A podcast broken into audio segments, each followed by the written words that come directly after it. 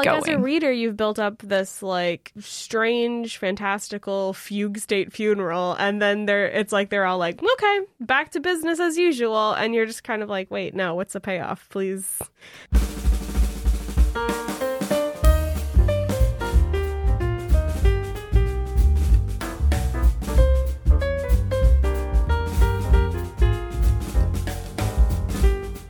Welcome back to another episode of Sterling Municipal Library's podcast, All Booked, where we talk to you about books we'd like to recommend. and we are both reviewing a book today. It's true, kind of. Yes, yes. Although uh, it's one of those circumstances where I'm not even sure I'm going to say the title correctly. Yes, I can understand that. I believe it's the inheritance of Orquídea Divina. I don't know how to say. There's a lot of vowels in Orquídea. Yes, and I know it's the Spanish word for orchid, mm-hmm. but anyway, we may butcher that a few times, so apologies in advance. But this all came about when I was looking for somebody to read a book with me because I thought it would be kind of fun. I, it was back when I was heading out for a trip. So mm-hmm. the other advantage to this particular one was we were jokingly, I think it was Katie that came up with the idea of let's talk about books that kind of seem like they were inspired by Encanto.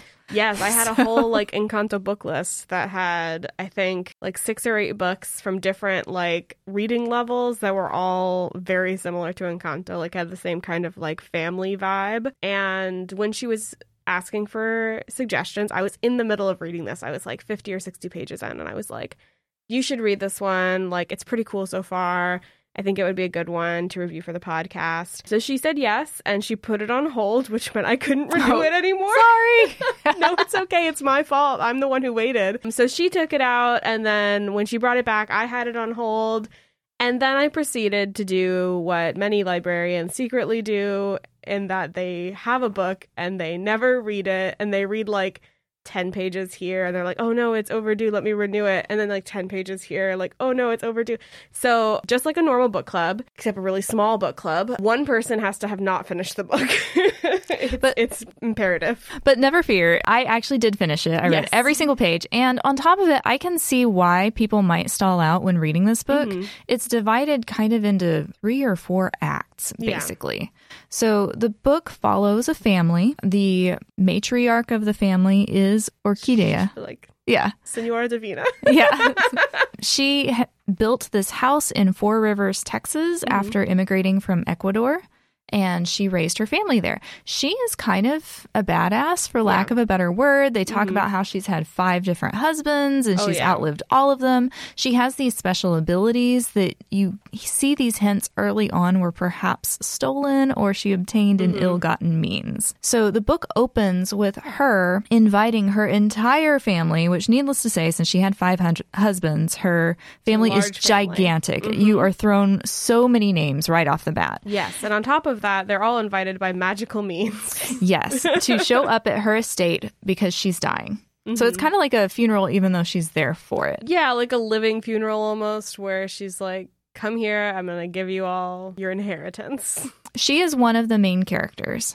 The other three voices that you hear a whole bunch from are Marimar, who is one of the granddaughters who is living in New York with mm-hmm. Rey, and they travel together to this living funeral. And then you have Tatinelly, and you have Rhiannon, who is Tatinelly's daughter. Mm-hmm. So those are the main people, the main players that you get perspectives from throughout the book. And it is interesting. I liked having multiple perspectives like that. You also have multiple timelines that are woven into this, kind of like a family tapestry. Mm-hmm. So anyway, everybody shows up for this living funeral. You kind of get this feel from the other voices that there is this burning resentment toward Orquídea because she has so many secrets Yes. that she's kept very closely guarded mm-hmm. that nobody feels like they have the same experience with her. Yes.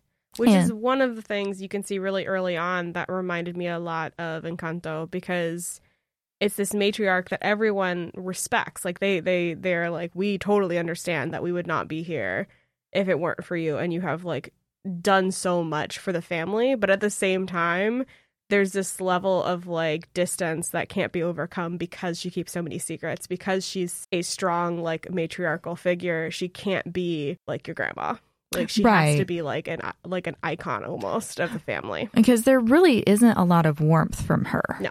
So, but she is cool in her own respect. Mm-hmm. Anyway, at this funeral, and I'm not giving away very much because it occurs within the first like 30 Very pages. soon. Yes. Um, her death means that she basically turns into a tree and her house burns down. And all of the relatives are just kind of left standing around like, what?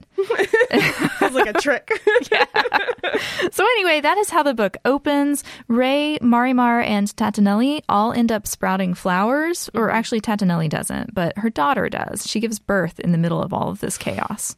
It does again. feel very like, oh gosh, it feels very like 100 Years of Solitude, like magic realism, like interwoven into it because all of these very spectacular things are happening. And it's just kind of taken at face value. Like, yeah, like my mom had a living funeral, her house burned down, she turned into a tree, we sprouted, sprouted flowers, and now someone got born. like, it's just a normal Tuesday. yes. So readers er, readers beware if you do decide to try this book, none of this is really fully explained. You Yes. get kind of hints You have to flow with it. So if you like Gabriel Garcia Marquez, like if you like that kind of like magic realism, this isn't going to be a good book for you. Or like Water for Chocolate, like anything like that. Exactly. I found it was really fun because the language is beautiful. Mm-hmm. Yes. So it it reads like a fever dream as long as you're willing to accept some of these far out things that are being thrown your way. I also like the way that some different Ecuadorian like folk tales and stuff are woven into the story. So Mm-hmm. it's complex, it's intriguing.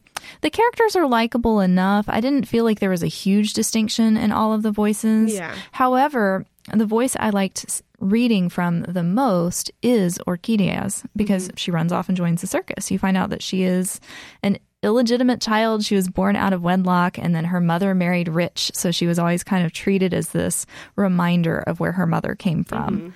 And um, needless to say, she's very unhappy with basically being almost a servant in her own household. So she does what a lot of impulsive teenagers do and runs away and joins the circus. Yep. it's a tale as old as time. Exactly. I I really liked even if it wasn't from her perspective anything that talked about Orquídea because it really did feel like everything else felt grounded in reality and very like normal almost. And then every time you got to see her even out of the corner of your eye as part of a story it like suddenly took on like you said like this like feverish like colorful like folkloric aspect that didn't exist in the lives of like her children and grandchildren Yes. it was almost like she was like like a star that they were all like kind of mythologizing, sort of. hmm Yes, it was really interesting because even like telling the story of how she f- f- like got her home, you're like, um, I'm sorry, what? Like- Yeah.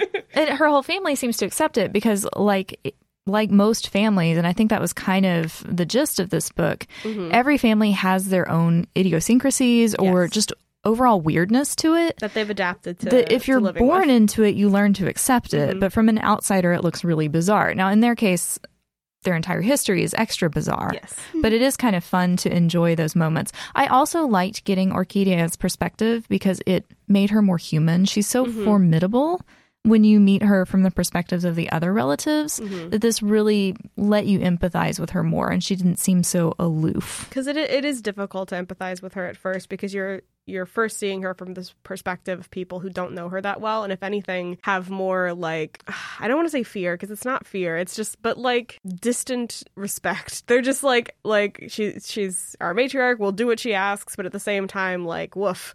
right. And you see these little things, like these little hurts that are built mm-hmm. up over time Yes. from the other voices. Like Marimar never knew who her father was. Mm-hmm. And her mother passed away by drowning, and Orquídea even with her magics and abilities and stuff, didn't have a way to save her. Mm-hmm. So Marimar feels disconnected from her roots because she Yeah. never knew who her father was. And then she finds a photo that I think either has him in it or has like part of his arm in it. So she mm-hmm. holds it against Orquídea for keeping that secret for so long from her. Anyway, those were all cool. I think my one major beef with the book was once again, I did enjoy Orquídea's story, mm-hmm. but here's this woman who is a force to be reckoned with. She's awesome. You do learn to respect her as you read about her. But man, she simps hard for her first husband. I don't want to give anything away too much, but like he's cheating on her very openly mm-hmm. and not really making excuses. I, there was a fortune teller that had Yeah. said that he would never be able to properly love, and I think he leans into it as an excuse. Mm-hmm. And she keeps giving him chances, and that might have been one of the most frustrating portions that I've read in a long time Because you're just like you're so cool. Stop it. and obviously all these other people are fawning over you you're Yeah. making a name for yourself himself. You mm. don't have to put up with his nonsense. So, anyway, yeah, it's it's really difficult and I don't know I don't know if maybe that was the point like that despite the fact that she was so interesting and such a powerhouse, there's always going to be that thing that will trip people up and and for her it just happened to be it, it wasn't just husbands it was her first husband. Yes it was specifically her first um, husband. nobody else got in her way like that. the other ones were fine. Maybe she she she was like you know what? Maybe i shouldn't like them so much. Maybe. Which is kind of sad but maybe she realized that was her that was her biggest weakness liking her husband too much. But yeah it's hard because you don't see that anywhere else in her character. Like No. you don't see that kind of like frailty or like holding on to to to hope when you shouldn't. Like you don't see it anywhere else. So it's it's very hard to go from that to to like the hard woman you see in the future. Exactly. And not only that, be, like, I almost wish the author had leaned into maybe her missing a family connection and that's why she kept giving him chances or Mm-hmm. Yeah. something like that. There was enough in her history where it could have made sense, but the way it was portrayed was just frustrating. Mm-hmm. And I felt like it did a little bit of a disservice to her as a character. Is there anything, any like moment of like magic realism or anything that stood out to you the most in the book?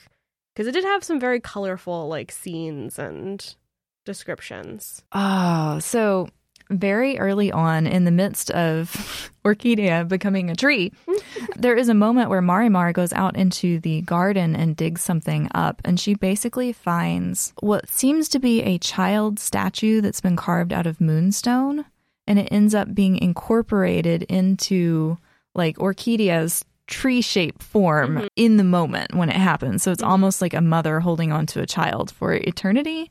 And there were aspects of that that were just super weird. You eventually find out what's going on with that, but that's introduced very early in the story. Mm-hmm. I I can't remember because I did start it so early, but there was a scene in the beginning where they were talking about like the story that built around how she like made her house.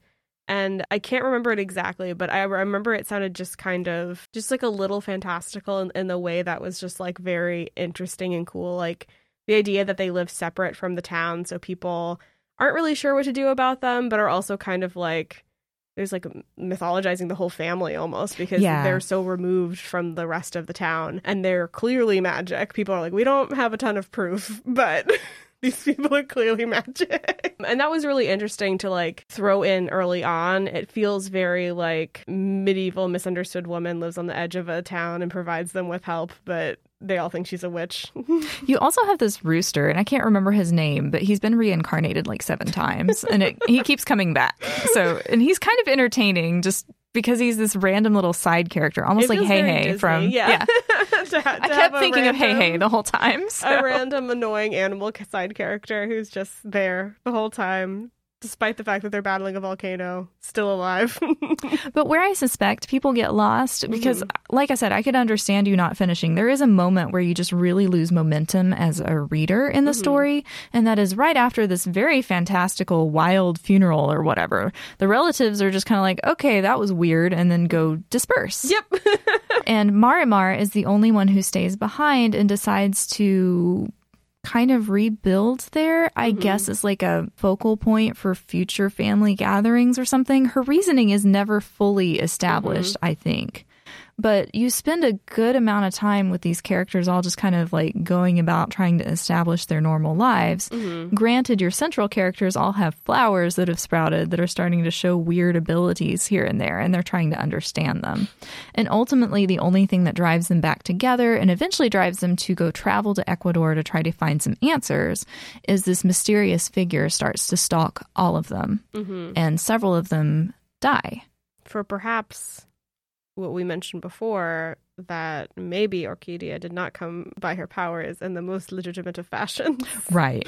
that is that is the underlying current in here is that perhaps some of her secretive nature was because she was hiding something like pretty pretty large. yes.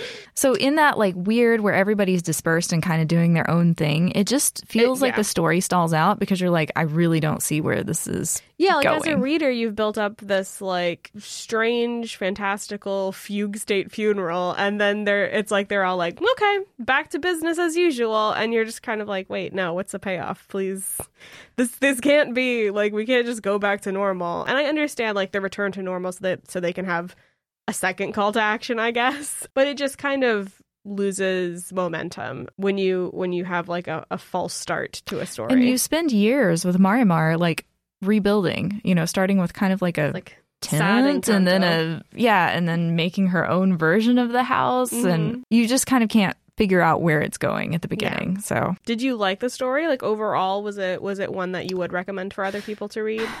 If I- they did enjoy that like magical realism type of thing. Interestingly, this is one of the stories where I walk away from it and I'm not even sure how many stars to give it.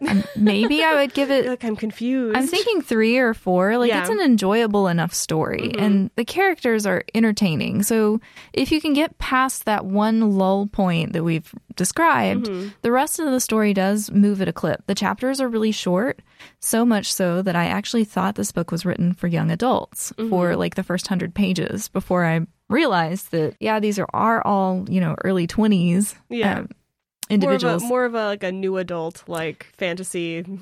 yes, yeah, and I, don't really would peg I it as new adult. It, I think we have it in fantasy sci-fi. science fiction. Yeah. Yeah. I think if you're willing to not have the magical elements of it explained, like there's Yes. not going to be any real world building where like, okay, You're this is built on this principle. like, this is why it happens. This is the cause and effect. This is. um, you're you're going to still be like, and I mean that kind of is how magic realism goes. Like they don't explain it because it's just part of the narrative. It's Right. not. It's not a magic system. It's just the magic of being alive. it's Right. what happens. But yes, I can. If you are a fantasy person who likes those like high fantasy magic systems, this will not work for you no. because it doesn't make sense. It's not going to be the same thing gets repeated. It's going to be different every time. And for some people, that could be really frustrating. I have enjoyed personally, as both a reader or just a consumer of stories, seeing all of the stuff about like generational trauma and like that family dynamic really Mm-hmm. Yes. Mm-hmm. being explored across generations. I've enjoyed seeing those stories surface more and more. Yeah. And this one is a pretty healthy story of that because you don't have any of this like lingering, super dark, scary trauma. It's more just exploring everybody and giving them that freedom to be human and make mistakes and looking Mm-hmm. at how those mistakes echo across the generations. Yeah, and it feels like we've been we've been reviewing a lot of those, but also like just in fiction and film and things like that, it's been a really popular topic, which is which is good because I I I can't recall a time in fiction or film where that much has been written about generational trauma where it's very obvious like oh that's the point of this book is like the echoing of like pain and unresolved trauma that can just like keep reiterating in new generations. And I think it's really interesting and cool. I just like you said there was there was just a lull and like there were other books that didn't lull and Right. No, and that's they kind fair. of- if maybe if I was on a plane or traveling and this was like I, I had I had committed myself to this. I even bought the audiobook for it, guys. I purchased the audiobook and I still didn't finish it.